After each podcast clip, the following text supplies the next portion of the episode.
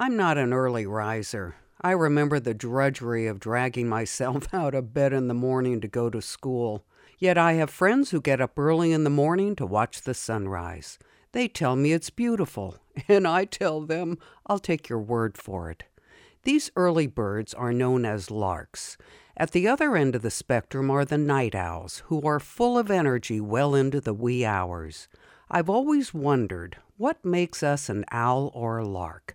So I went online and took a quiz, and I discovered one in ten of us is an early bird, about two in ten are night owls, and the rest of us are in the middle of these two extremes in a little known category called hummingbird.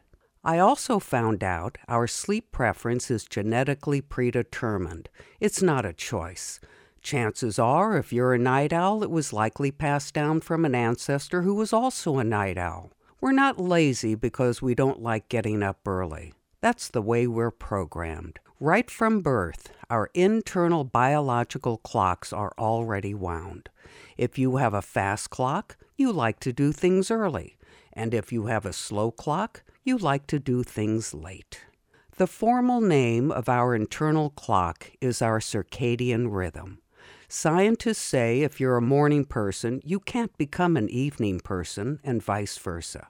And here's an interesting sidebar that I found fascinating. It's now being suggested that people who have insomnia may be suffering from circadian rhythm abnormality. Translation You're having trouble falling asleep because you're a night owl who's going to bed early to conform to a 9 to 5 society. Isn't that something? I share this sleep research with you so I can share my thoughts with you.